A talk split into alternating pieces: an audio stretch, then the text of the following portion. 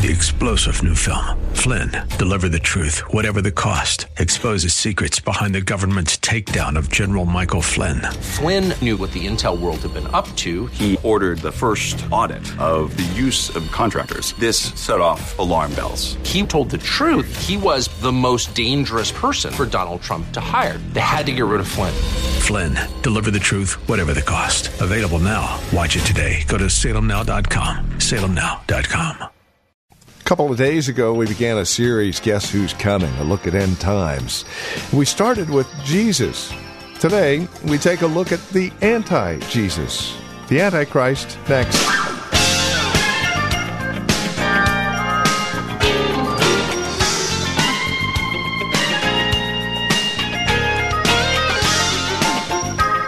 Today, we continue our look at our series called Guess Who's Coming. And we've seen that Christ is indeed coming, but the Antichrist is coming and has already come, according to John. Today, we want to focus in on the Antichrist because he is a big part of the second coming. Please join us, won't you? Here's Pastor Phil Howard from Valley Bible Church in Hercules with a look at today's broadcast of Truth for Today.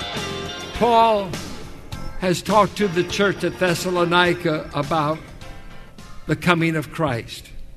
He's talked to them about a truth that we call the blessed hope, the rapture of the church, in chapter 1 or chapter 4, 1 Thessalonians. He began to deal with the subject of the day of the Lord in chapter 5. And he began to say, The day of the Lord is coming, and the children of night, it will come upon them like birth pains, it will come upon them like a thief. Uh, children of the day and of the light, uh, it will not come upon them. They, that's not the day they're to look forward to. So now we come to chapter 2 of Second Thessalonians, and uh, some disturbing rumors have got out since Paul had taught in these areas. And uh, listen to what he says concerning the coming of our Lord Jesus Christ and our being gathered to him. And I understand that the church being gathered in the air with him. It's a word soon ago that we get our word together or synagogue. And our being gathered to him, we ask you, brothers, do not become easily unsettled or alarmed by some prophecy, report, or letter supposed to have come from us saying that the day of the Lord has already come. There's the issue. Some were saying by Paul wrote a letter, or there was probably a prophetic utterance in some meeting. And so they called it a prophecy that said, We're in the day of the Lord. We're in the day of the Lord. It's already arrived.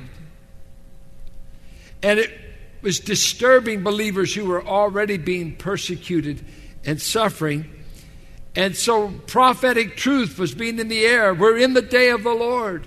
Now remember, the day of the Lord, we tried to define this when we were dealing with that, was a period that all Jews grew up with. It was a time of coming judgment, a time that uh, would be darkness, stars and moon uh, would be taken out of their uh, solar patterns. Isaiah 13. The earth would become a time of trouble and, and doom as God would judge the nations. A severe time that we understand takes from the tribulation right through the thousand year reign of Christ. That's the day of the Lord. A specific prophetic date that an Old Testament Jew was, he grew up with it. Amos, Joel, uh, Obadiah, Isaiah. I mean, it was a part of the Old Testament scriptures. They knew it would be a time of severe judgment. Now, he's saying, don't let anyone fool you to think that the day of the Lord has already arrived. We are not in that day, though we may be persecuted, though we may be suffering. And he said, Let me tell you, let me give you some sign markers that tell you when that day arrives. And two big events. There will be the falling away or the rebellion that the NIV translates. There will be the rebellion. And there will also be the revelation of a man of sin. And those two things will announce that we are in the day of the Lord. Those are the two things you need to watch out for. So let's find out what he's saying here. He says, Don't let anyone deceive you in any way, for that day will not come until the rebellion occurs and the man of lawlessness is revealed, the man doomed to destruction. Now, I think it's interesting. He says, You believers are unsettled. It's like an earthquake has hit you. The, these false rumors has disturbed your hope. You're all confused about the future. Let me say this one of the great things the Bible gives to a believer is a reading of the future. I don't need a psychic, I don't need a palm reader, and I don't need a horoscope. The only one that knows the future is God because He's in charge of the future. And He has said certain things to His church. By times and seasons, you don't need to be ignorant. 1 Thessalonians 5 1. For we have been given a prophetic outline of major events. We don't know the exact date. I'm not a date setter, I'm forbidden to do that. But we know certain great events will happen in history that will announce the day of the Lord. First of all, the rebellion or the falling away. And what in the world would that be? Here's the word apostasia. We get our word apostasy from it. The apostasy, the falling away.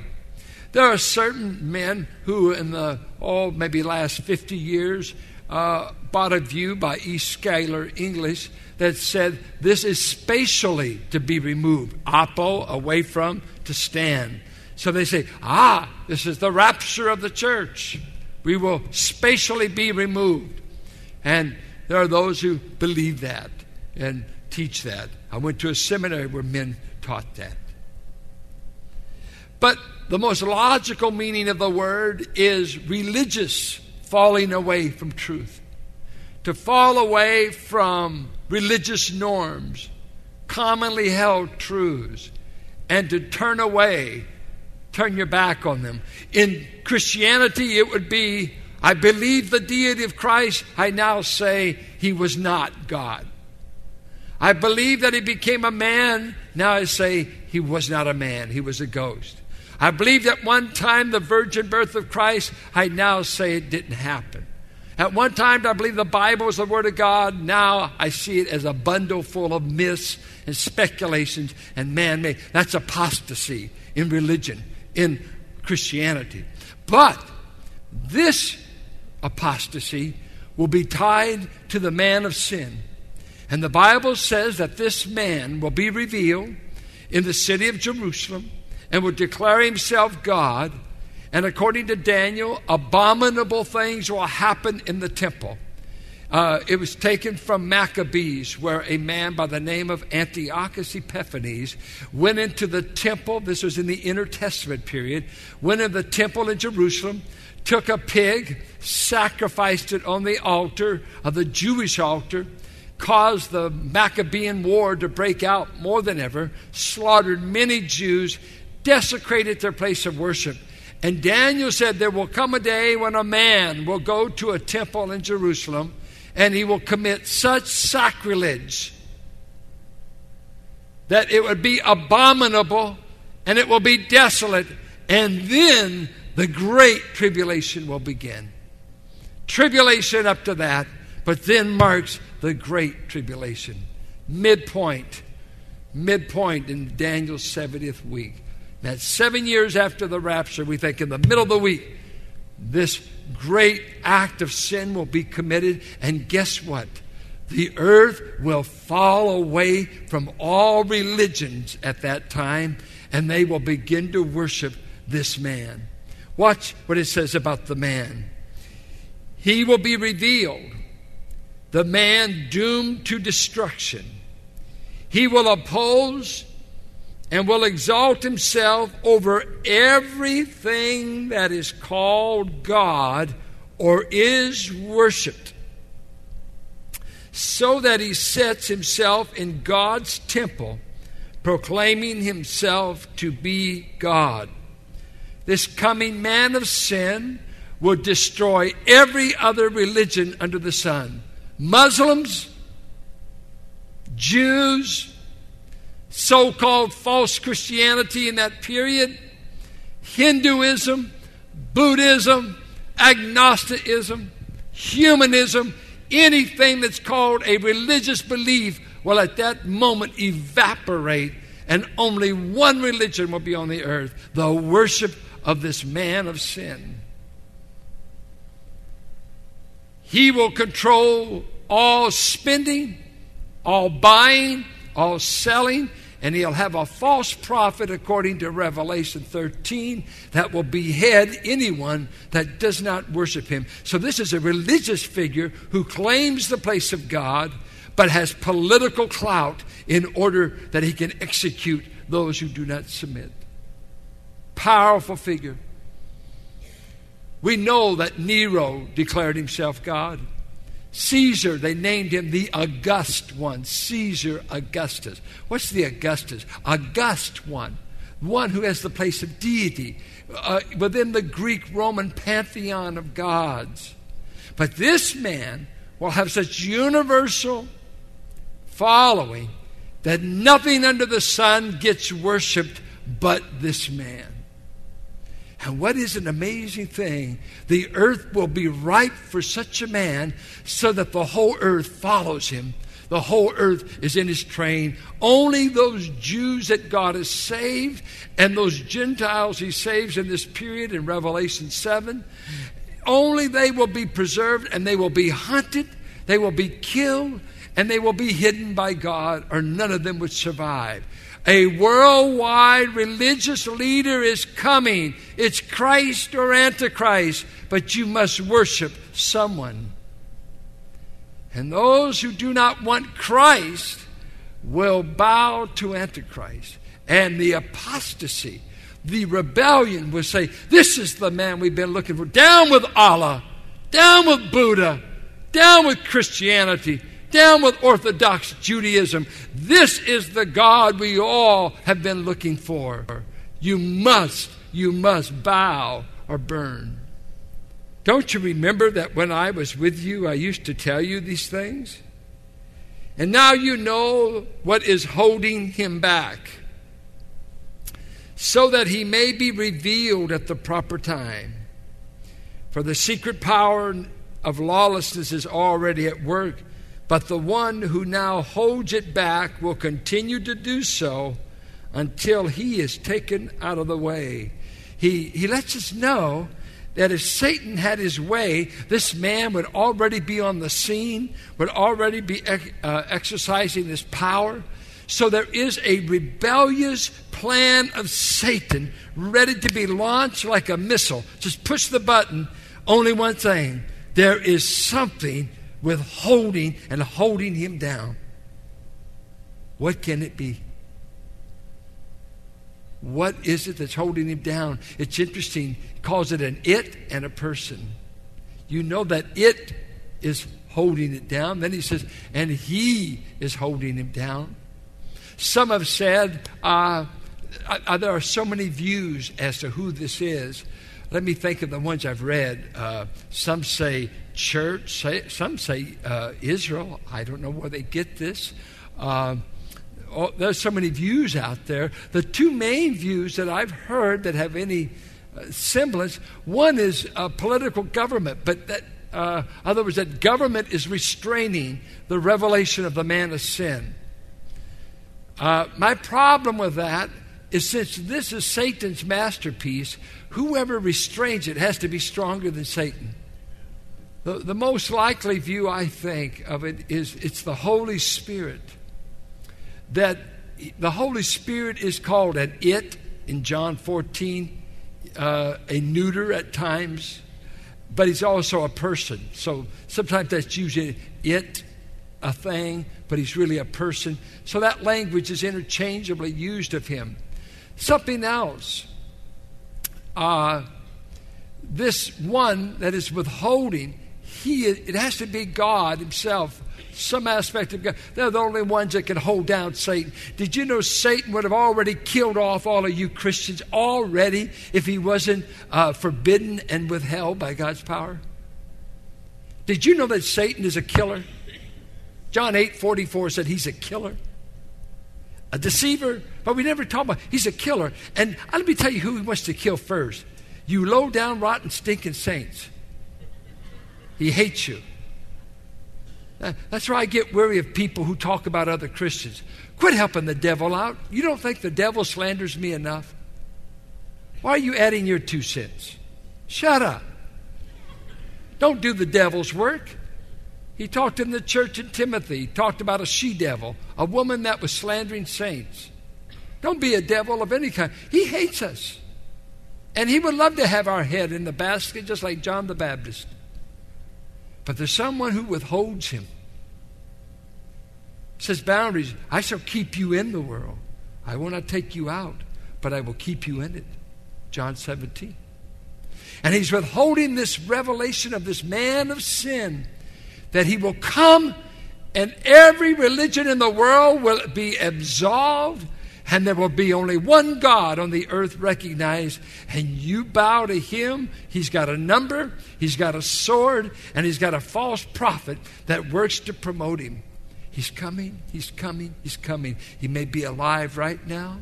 The only thing that keeps him from being revealed is the power of the Spirit to restrain him. And he says here, the Spirit, the one who withholds, will be taken out of the midst. See, I understand the Spirit is resident in the church, in the world today, but someday that residency is going to remove, and he'll go back to the third heaven, and we'll go with him. But his presence is always in the world, but he resides in the church now. He is the only power I know that could be restraining the revelation of this man of sin. So he begins to tell us what's going to happen to this man of sin what is going to happen to him? Well, let's pick up the words for him. He's called the lawless one. That means he that's a Jewish kind of language. He submits to no law other than his own. He makes all of his own rules. He's his own man. He's his own God. The Genesis 3 lie is fulfilled in this man. I worship no one but myself. The epitome, the apex of humanistic worship. Man is God. I can get a man to the moon. I don't need a God telling me what to do. We worship man already, but there will be one man that will let no other man be worshiped but him. It is exclusive worship. Only me, or I'll kill you or starve you to death. You can neither buy nor sell without my permission. Powerful man. He's a man that's destined for destruction. He opposes anything called God. He exalts him. It, what amazes me, he shows up in the temple of God, and the temple of God happens to be God where God was worshipped in Jerusalem. Right now, we've got the Mosque of Omar, and we don't have a place where we can work. The, the Arabs are in charge of it. But there will come a day, Antichrist will take over that temple site somewhere in Jerusalem, and he will proclaim and all Orthodox Jews will be outraged, and the world and the Muslim world. I am God, not Allah, not Yahweh. I am. Bow or be killed. What a powerful force going to be unleashed on the earth. What is the end? How does this man, if he's restrained by the Holy Spirit, how, how does he ever come to his end? Look what it says. Verse 8 And then the lawless one will be revealed, whom the Lord Jesus will overthrow with the breath of his mouth and destroy by the splendor of his coming. That is one of the most magnificent verses in all the Bible. If it was Schwarzenegger, how would he get rid of such a man? I mean, Hollywood would have a ball with this. I mean, all the uh, the spectacular. You know, I go to a movie once in a while. Have you been in one of those movies that, what was this all about? I mean, from the first thing, guns are going off. I don't know the plot. I don't know if the guy loves her, does it. All I know is a lot of bombs went off. No plot, just a lot of special effects. No message. It's like a lot of music today. No message, but a lot of special effects. When Christ was to destroy the masterpiece of Satan, two things. It just takes two things his breath and his presence. That's all it takes. I mean, Satan's worked through all these years to get his man of sin there. And finally, the Holy Spirit steps away and he says, Whew, I get to implement the plan. I've got him in place. He makes havoc on the earth and he's powerful. Everybody's bowing. He's got armies. And all of a sudden, Jesus shows up. It's curtains. What are you going to do, Jesus? I don't have to do anything. In Revelation 19, he says he has a sharp two edged sword that comes out of his mouth.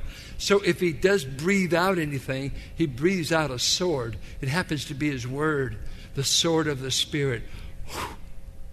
And then his presence. He strips back that humanity that veiled his glory. He just shows off his glory. And Antichrist melts. He has no, no power to withstand his glory.